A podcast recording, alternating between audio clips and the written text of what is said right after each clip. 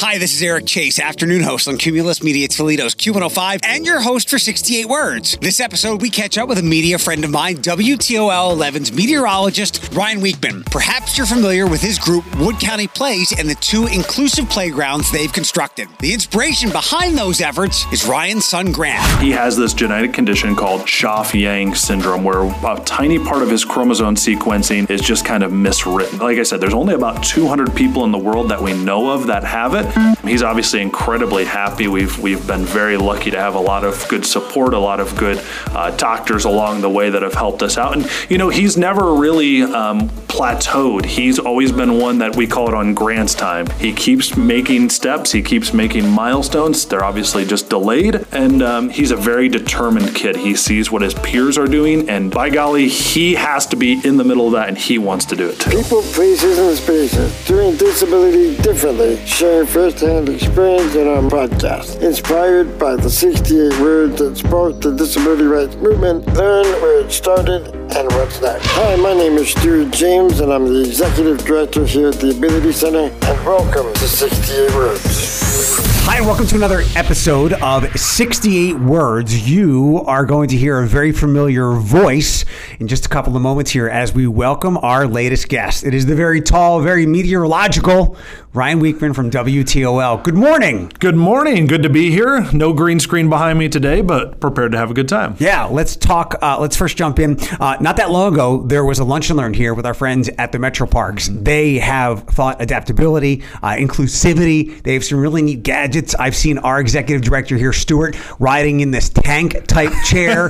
So Isn't he that can, cool? He can go all terrain. Yeah. Yeah, uh, we're definitely take that to the library takeover with that type of vehicle. You can do a lot of takeovers. You could take over anything you wanted, not just the library with that. But how cool is that? Because one of the most intimidating environments when you think accessibility is the great outdoors. But Yeah. who doesn't want to spend time outdoors? And we have Metro Parks five miles from every resident here in Toledo. So give me on your scale, and we'll dive into why you have such a wonderful perspective with this. Um, when you go to different Metro Parks, uh, what kind of grade would you give them on being as adaptive and inclusive as possible? Well, a lot of them are incredibly inclusive and adaptive in the sense that we have trails that go all throughout the metro parks. A lot of them are paved, which is a number one big thing. They obviously have a lot of accessibility. I obviously have a mind for playgrounds with the work I've done with Wood County Plays, and all of them having some degree of poured rubber now on the playgrounds.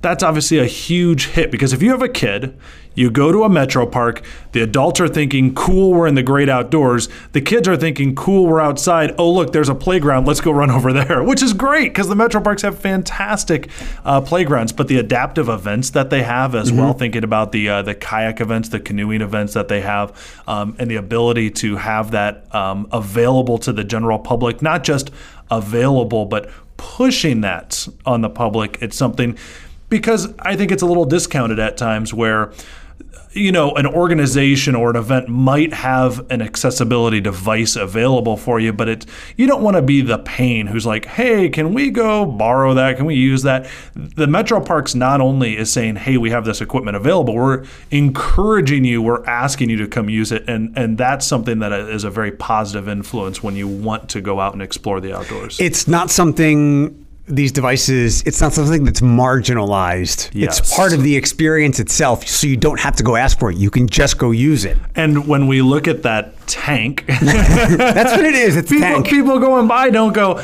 oh, that's a person who has to use that. They go, sweet, look Yes. at that thing. Yeah. So that's a cool thing too. Uh, did you and your family make it out to the skating ribbon? We have not made it out there yet, Okay. but I've heard it's really cool. It is. I, you and I might be the only two people who didn't make it out. We went to go for the sign up, but it was so booked up, we, we Yeah. weren't able to get it. But it's going to be opened up, uh, well, not this summer. but- It'll, it'll, so what I've been told is it'll be because I've asked to have a roller skating party there. Oh. so it'll be a skating ribbon, skateboarding things um, with the grand opening. I think soon, and then once the winter kicks in, the ice skating ribbon will have its official opening. Even if we don't have a real winter like last year. Shh, we need to give you like where do I slip the money for that?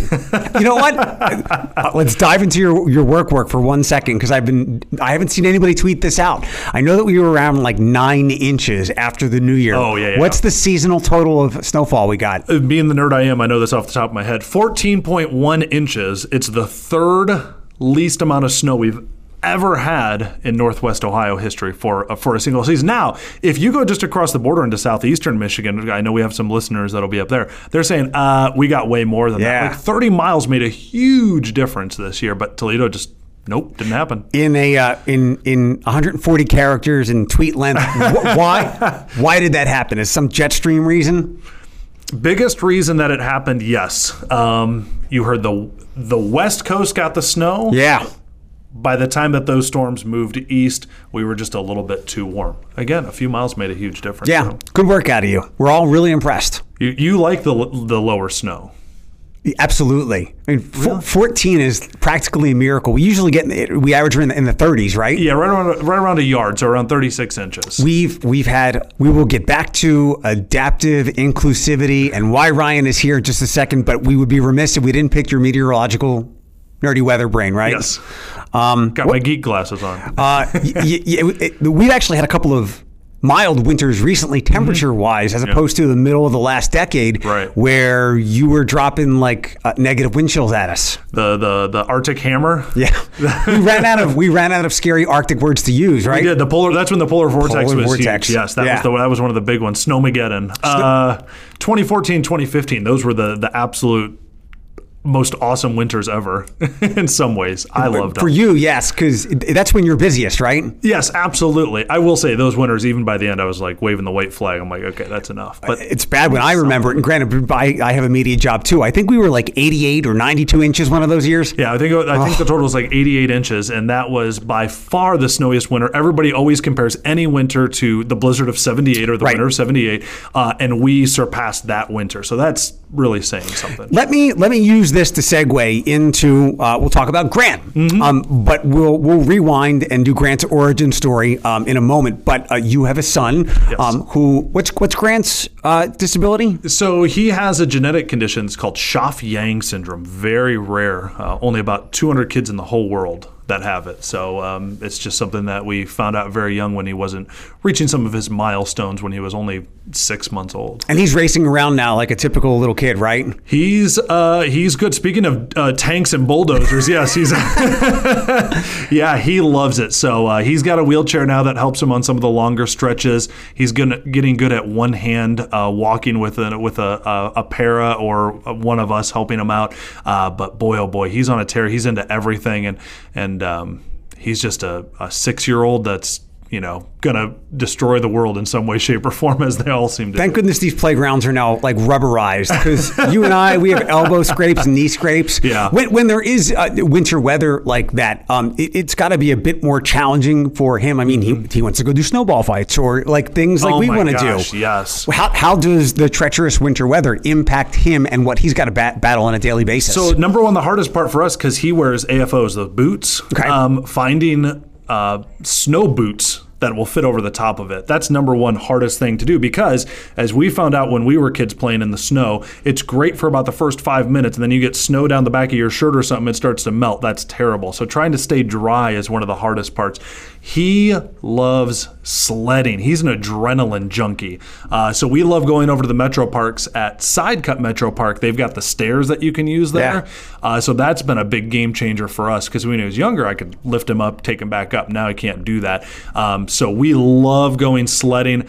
Um, and then sometimes we just have to take the snow inside. So we'll take uh, cookie trays and we'll scoop a whole bunch of snow onto it. And then we'll sit there and we'll just play with the snow at the kitchen table or something like that. So that's more of the adaptive things that we can do versus, you know, uh, staying out in the snow. Sometimes we'll build an igloo. That's really fun too. And then we can crawl inside of there. something uh, that someone here at the Ability Center said a, a long time ago has, has resonated with me. I do the same stuff as everybody else, I just do it a little bit differently. And Yeah. that's what you just explained. Exactly. So- we make snow soup. uh, let's talk a little bit about uh, Grant's uh, rare uh, Mm-hmm. condition. Give me that the, the beginning of that when you and your wife found out and how things got going for you. So we we were honestly, me and my wife, we were fairly ignorant at first. You know, we had a we had a six month old who wasn't really crawling around, and we thought, oh well, he's just you know a little delayed. He's six months old. We didn't realize what some of the milestones he should have been hitting at the time.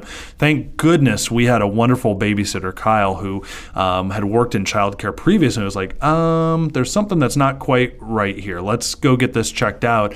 Um, and you know, it took a few months of trying to figure out exactly what was happening. Eventually, we did a, a full genetic testing because that's what the doctor recommended, and we come to find out he has this genetic condition called Schaaf-Yang syndrome, where a tiny part of his chromosome sequencing is just kind of miswritten. And like I said, there's only about 200 people in the world that we know of that have it. And the craziest part is that I think is that I actually have this same, I don't want to call it a, a defect, but you know, there's a miswritten part in my chromosome but it's all based on which side of your DNA is turned on in, with your paternal DNA. And so mine is turned off and his is turned on. And so I think it's crazy to think that I have the exact same, you know, thing floating around in me that he does, but based on just the way that things work with our bodies that that he is affected in such a way. But um, he's obviously incredibly happy. We've we've been very lucky to have a lot of good support a lot of good uh, doctors along the way that have helped us out. And you know he's never really um, plateaued he's always been one that we call it on grant's time he keeps making steps he keeps making milestones they're obviously just delayed and um, he's a very determined kid he sees what his peers are doing and by golly, he has to be in the middle of that and he wants to do it too. Has that caused any broken bones or tumbles or painful issues? Tumbles, yes, thankfully. knock on wood. No broken bones yet. Some trips to the ER, yes. Um, but that's, you know, first of all, that's just the way life goes. And second of all, he's a boy. Yeah. We're probably going to have trips to the ER anyway. So yeah. that's kind of the way we look at it. We try to do it as safe as possible, but it's going to happen. When, when did you see that determination in him, knowing that you and your wife have some challenges, yeah. but he definitely wants to be part of making himself like every other kid his entire life. Really? And that's part of what was really frustrating at first before we had the diagnosis was he's he from a very young age can look around him and see oh other kids are crawling other kids are playing games he wants to go do it and it was very frustrating as parents to realize that he didn't have the stamina to even crawl across a room and do that or lift his head and do that so uh, at first it was frustrating um, at times it's very inspiring because we know how tired he is. He doesn't want to give up.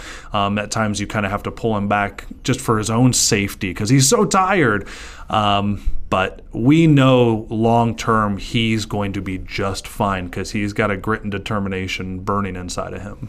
Um, how does uh, managing Grant uh, and what you've learned throughout this journey make you a better part of our community, which you are. You and I are out all the time. We're me people think I just sit behind the microphone and you're standing in front of the green screen telling people how awful the weather is. I actually sleep at a green screen. Honey, where should we be tonight? Yeah. Uh, would you like to be in the desert? Would you like to be in something like cabin like? So we can be wherever we want. Yeah, it's a green I, screen. I love it. I love it. What's it like when you're out in the community? How has it changed your perspective um, navigating things with Grant out when you're out places now? Well, the number one thing I think from just my professional perspective, number one is empathy.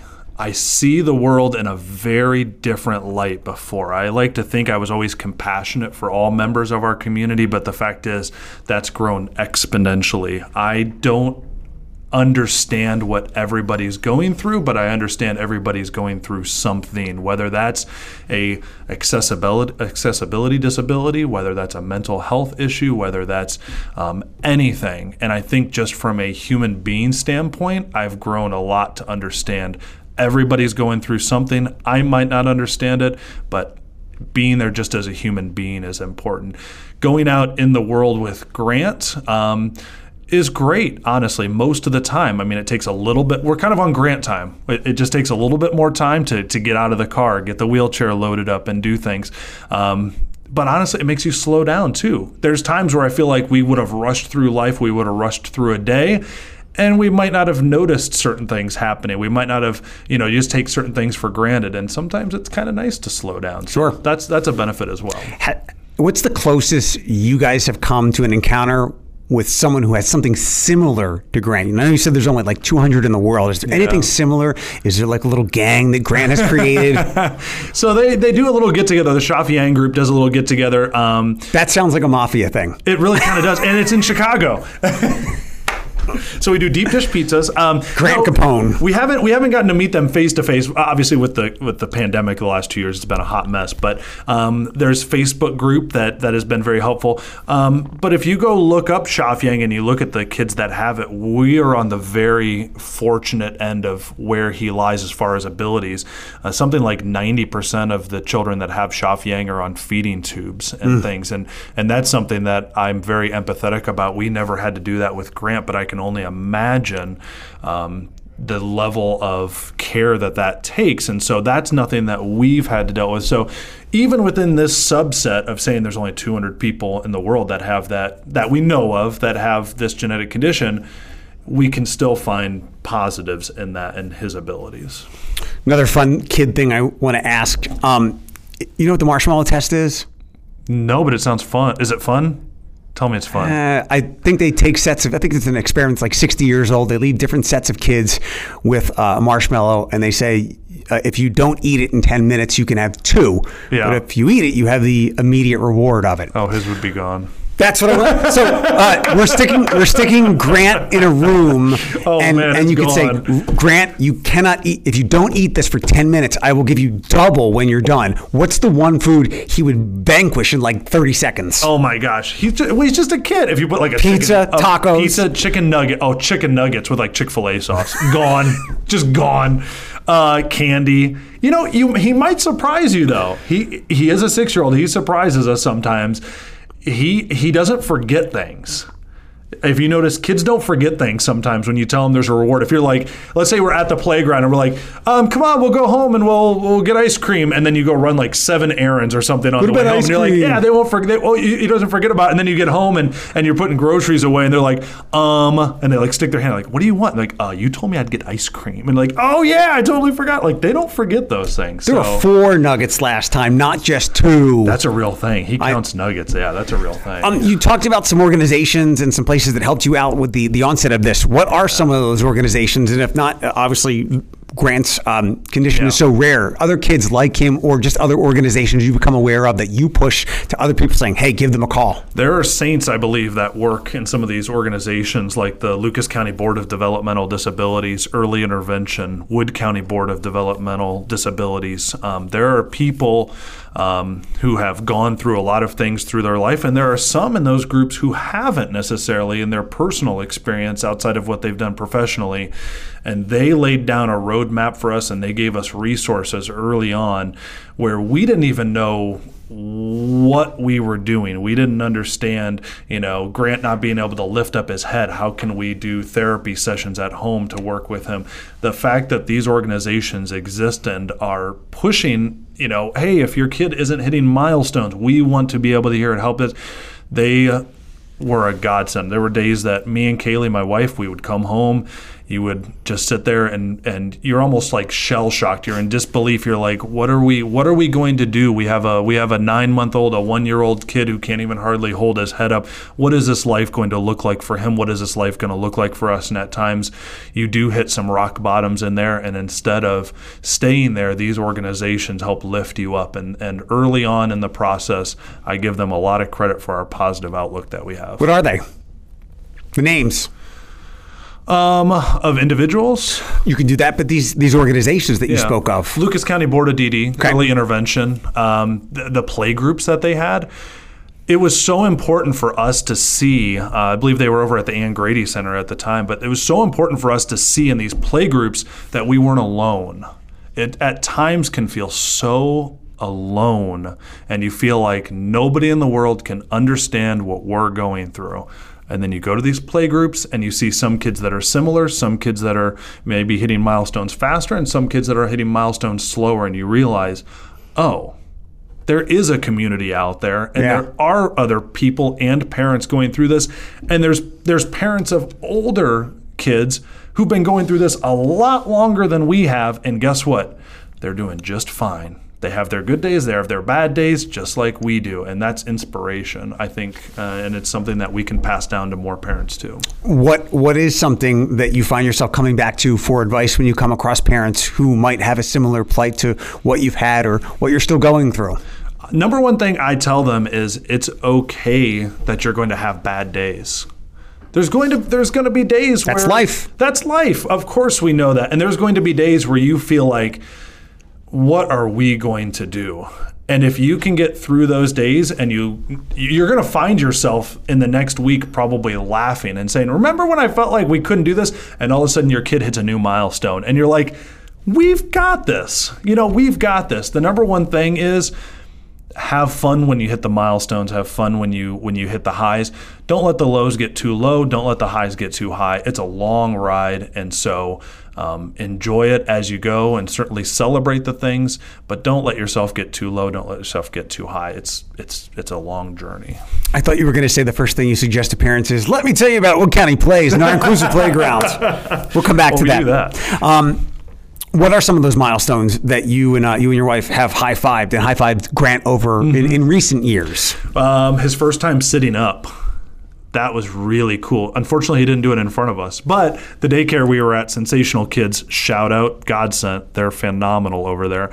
Um, they uh, sent us a video of him very first time sitting up. And that was just one of those moments. We had gone through a lot of doctor's appointments. We'd gone through, and that's something else a lot of people don't talk about is there's a lot of there's just a lot of doctor's appointments. Sometimes they're just routine checkups, but boy, to maintain a quote unquote professional normal life and to be able to take your child to the services that they need is almost a near impossibility. And so, um, getting getting in with a great daycare, a great sitter, somebody you know that they're safe with, and to be able to keep a quote unquote normal professional life is something that we don't take for granted either. There were days that I thought for sure I love my job. Eric, you know I love my job. do. I love doing You the do. weather.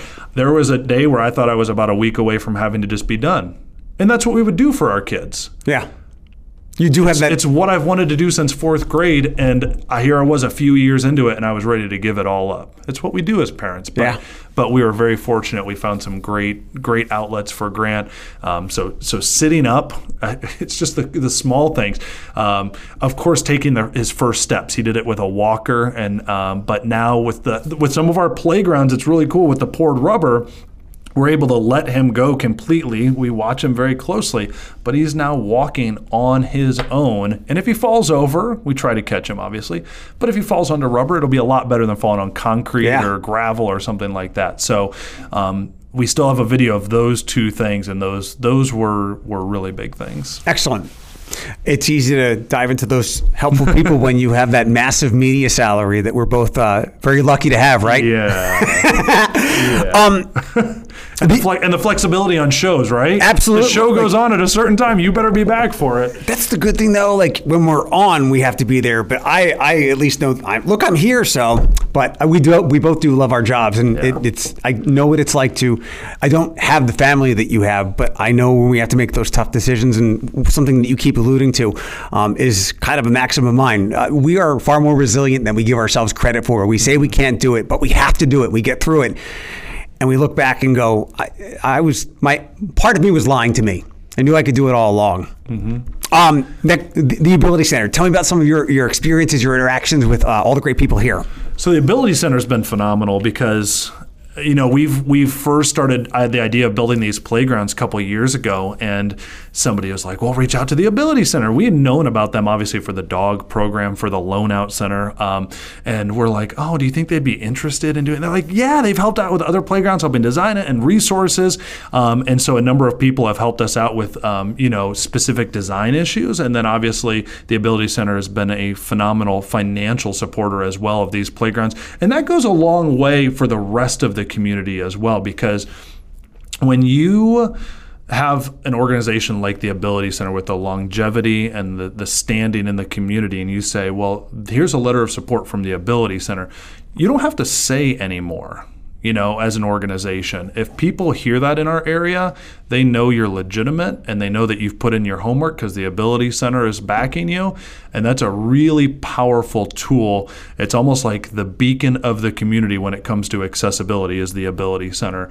And people know that if the Ability Center endorses you, that's a green check. You're good to go. Wood County Plays, uh, there are two inclusive playgrounds Mm-hmm. up. Uh, the Perrysburg one that maybe people are most familiar with because it's about two years old now, three years old. Yeah, it opened in uh, let's see, twenty. Well, it would have been during the pandemic, the first year of the pandemic. Uh, so 2020. So yeah, it's getting on to be three years old now, I believe. Any idea how many 3.1. kids run through there over the? Oh my gosh, lots. Uh, it's just a blur. it really is. So the parking lot's refinished. We we got new handicap spots up front, so it's phenomenal for parking. If people are intimidated about that. Um, I would say at any given time, let's say it's like an 80 degree day and it's going to be the month of May, I would say you would have upwards of maybe 75, 100 kids out there at a time outside of school time. So you're it's prob- crazy. Maybe serving what, maybe between five and ten thousand kids a year, if not more. We estimate that just because of the service area. It also is really highly visible because, um, you know, that used to be a green open field right there uh, when you pass it by on 475. Now there's like this big, vibrant playground. Yeah. And you see lots of cars out there. And, and I think anybody who drives by there goes, uh, what is that? And you do a little research um, and you see it. So that's been open for a couple years. And now for the last six months, uh, our Bowling Green, our Rally Cap Sports Inclusive Playground down at Carter Parks opened up. What was the impetus behind um, doing another one? Had you always wanted to do one in BG? Yeah. So we had so we um, are just going where the serve the service is needed the most. Um, so what we did is we took it surprising an analytics approach to this. I know with my geeky brain that's surprising, but we went to the board of DD down in Wood County and we said.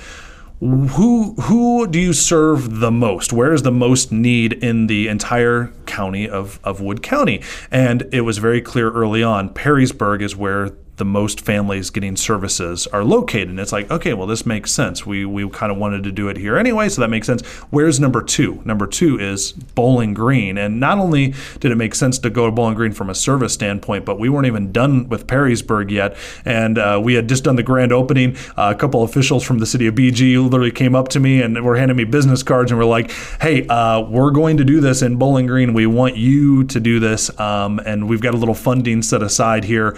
Let's make this happen. So the idea of doing another one inside of a year, which is basically what we did, was a little bit crazy. Uh, I don't think we're going to be doing that again uh, because we are just parents.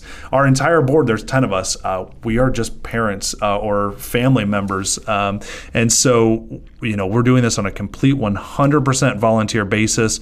Uh, but over the course of four years roughly we've been um, an organization now wood county plays we've been able to build two playgrounds raise over 1.5 million dollars and our overhead costs because we do everything on a volunteer basis i would off the top of my head say probably less than a thousand or two thousand dollars out of 1.5 million. So everything that we fundraise is going straight back to those playgrounds Where might be next? Has anyone else uh, already reached out to you asking to franchise the Wichman and what your franchise fee is?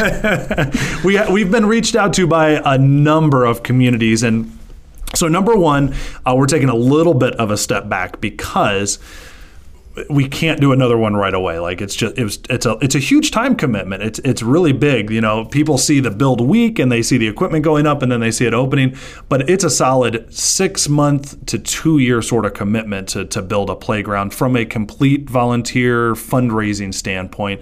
Um, so we have an idea of where we're going next. We're not ready to release it just yet. Sorry, uh, but we have an idea of where we're going next. Um, and something else we're going to do. I will tell you this we're going to be releasing this summer you know there's there's there's two things when we think about playgrounds. Number one we think about community playgrounds right? Kids are free to play on community playgrounds or public spaces.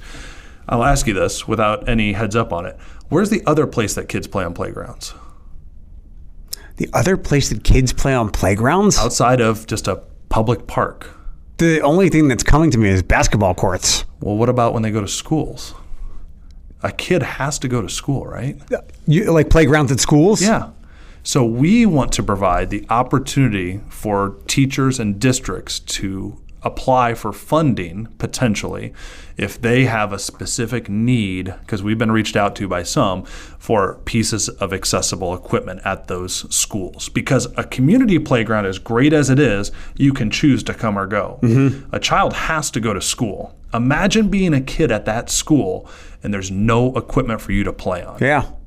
And so we want to try to change that at the districts. We're starting uh, in Wood County, and we'll be releasing some information on that. So you're the first to hear it. That's why you listen to this podcast. I appreciate it. first to hear about it. Um, but we want to open that opportunity. We're going to start it small first, see how the pilot program goes, and then we're hoping to expand that out um, because no child should feel bad about going to school and feel bad about recess. Recess is the best part of school.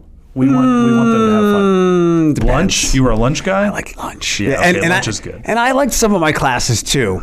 That's Ha- fair. Have you solved uh, the problem that we had as kids? Uh, well, you got the cement solved now. You can bounce off the rubber. Yeah. What about like uh, how the monkey bars and things like that were, were made, where you literally come away with like scrapes and rusts, and it was like daggers. All the gross on your Yeah, hands did and you- everything Did you like fix that. that? So we have powder. We use powder coating uh, on all of our equipment. So I think we've mostly taken care of that. Okay. But I don't care what you put on it. I still couldn't get across the monkey bars. The only way I could do it is when I got tall enough finally and stood on my tippy toes. and walk that way.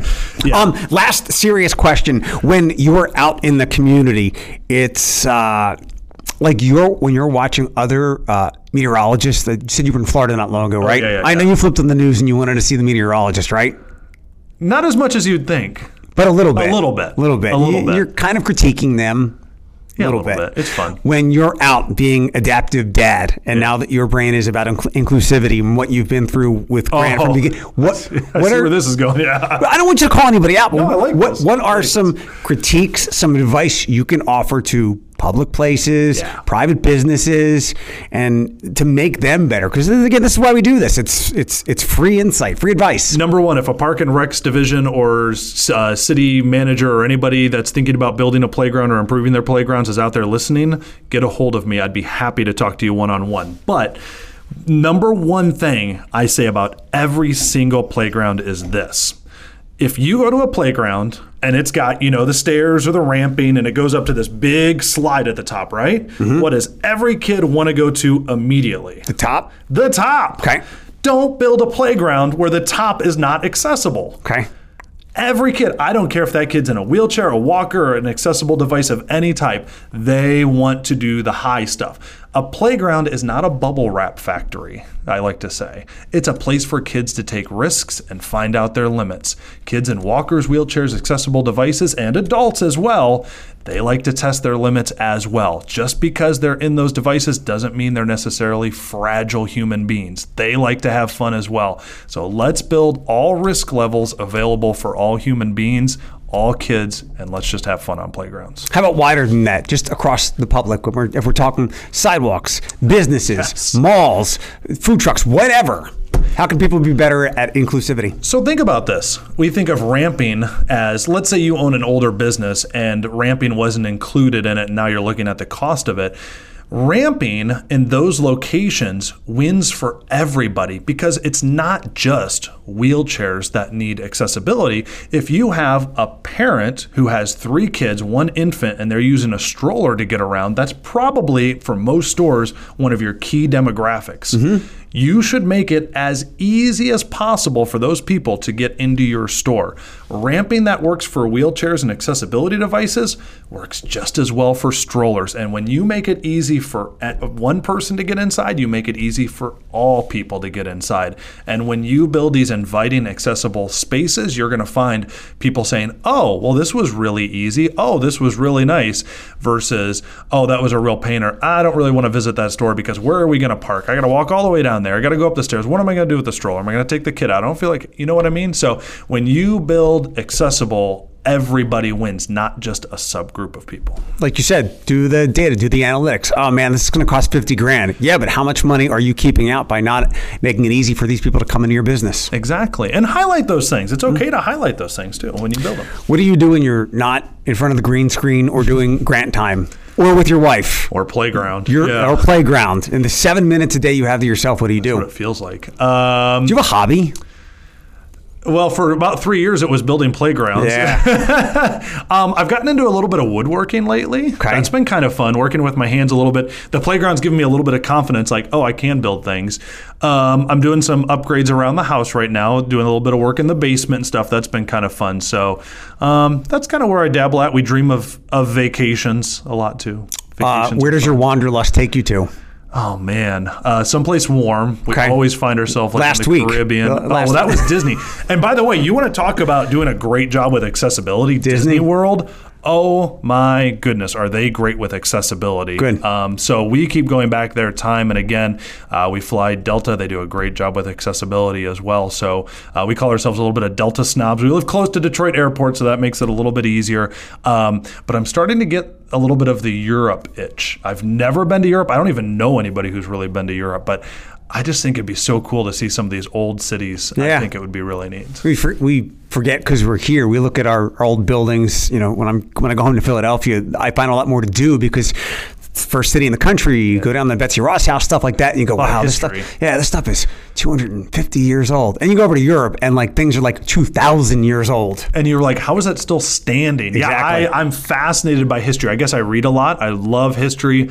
Um, I have an ancestor who fought um, in the Civil War uh, on the Union side. To say, On the Union side, yes, um, and um, was involved in a lot of major battles for about four years, um, and actually took his money from the Civil War uh, that he earned um, and bought farmland, and that's where our family farm is in Henry County still to this day. And so um, I'm going through and retracing some of his steps, visiting some of the battle sites and things. It's, it's I find it wildly fascinating. was that the great Jebediah Otto Wichman? Jebediah Springfield? uh, ladies and gentlemen, Yeah. Thanks so much for being here, Ryan Wichman. This was a pleasure. Um, I love being able to, to share our message, our story.